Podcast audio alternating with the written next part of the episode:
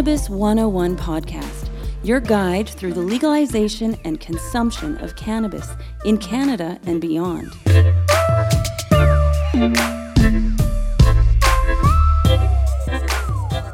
Another 12 strains of Christmas, uh, strain number two, as I'm joined by Chris Ianson, our educator and uh, store manager at Nova Cannabis, Jasper Ave. Lay it on us. What is your first strain in the 12 strains of Christmas? All right. Well, the first strain that I uh, chose to do, um, we're going to be doing a skunk number one. Uh, so it's kind of an interesting uh, hybrid. It was the first stabilized hybrid in the cannabis world. It was the first time they took, uh, you know, an indica and a sativa, crossed them together, and, Wow. and got that hybrid. So, uh, really cool story there.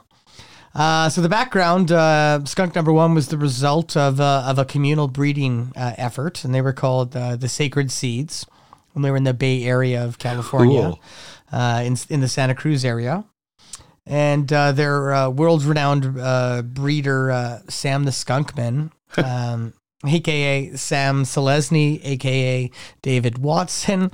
Uh, him and his crew were uh, the breeding group to get this strain going.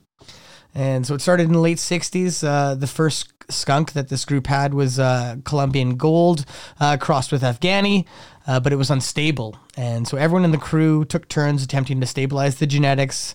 And uh, eventually, adding Acapulco Gold uh, Nice. was the ultimate uh, solution uh, that created the skunk number one strain. So, uh, the genetics of it uh, were uh, it was Afghani crossed with Colombian gold, and that was the unstable, and then adding in the Acapulco gold made it uh, the stable kind of skunk number one strain that, that we have today.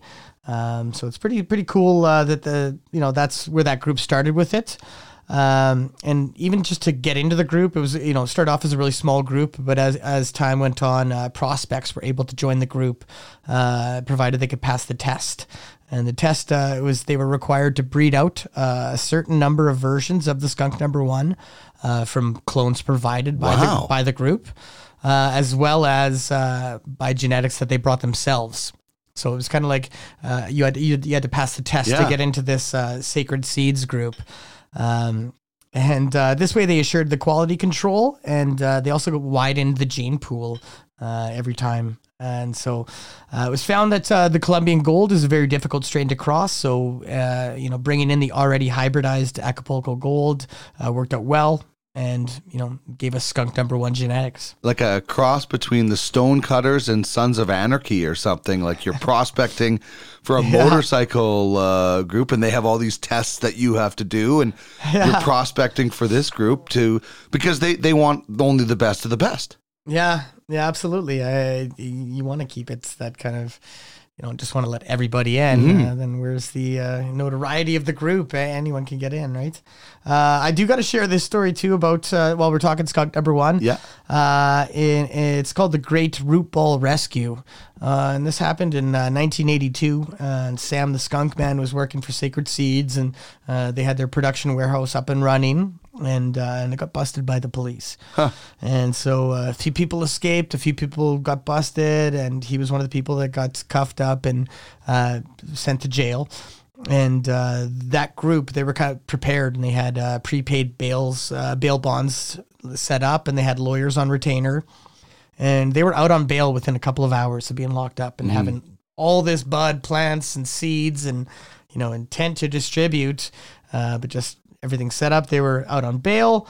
Um, and that's when this kind of rescue occurred. So uh, Sam the Skunk Man is out on bail. He's aware that you know within this the the warehouse there, all this grow equipment, all this all these seeds and uh, root balls and clones.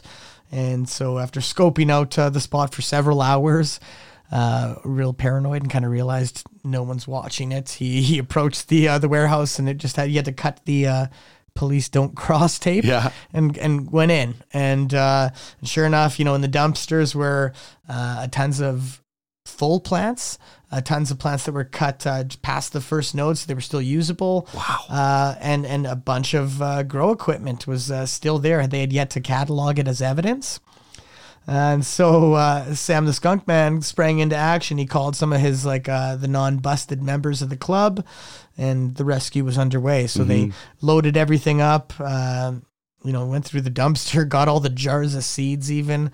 Um, and uh, and made off like bandits. And uh, and even within that uh, that uh, that group that they took uh, was one of the uh, the original Haze.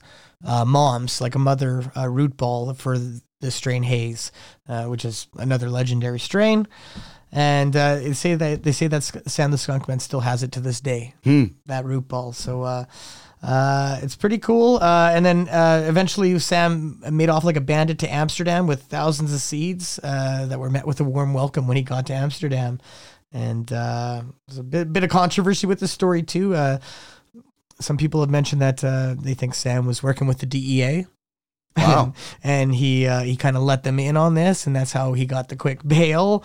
And he sold out his group by taking you know their collective research and capitalizing on it. That's I've I've seen that out there, uh, you know, but. Uh, you know, you're always going to kind of encounter these multiple stories, uh, multiple sources. You know, uh, who's to say? Uh, either way, uh, it's a legendary strain, and uh, and good on Sam Skunkman for doing all that hard work and and you really spreading it out and getting it out there globally. Awesome. I love it. Skunk number one is our second strain in the 12 strains of Christmas, right up until Christmas Eve. Every day, a new strain that we like in our 12 strains of Christmas.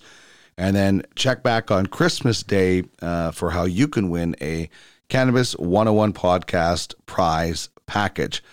This has been a lot of fun, Chris. I look forward to the next one of the 12 strains of Christmas. Happy holidays, everybody. Have a green Christmas.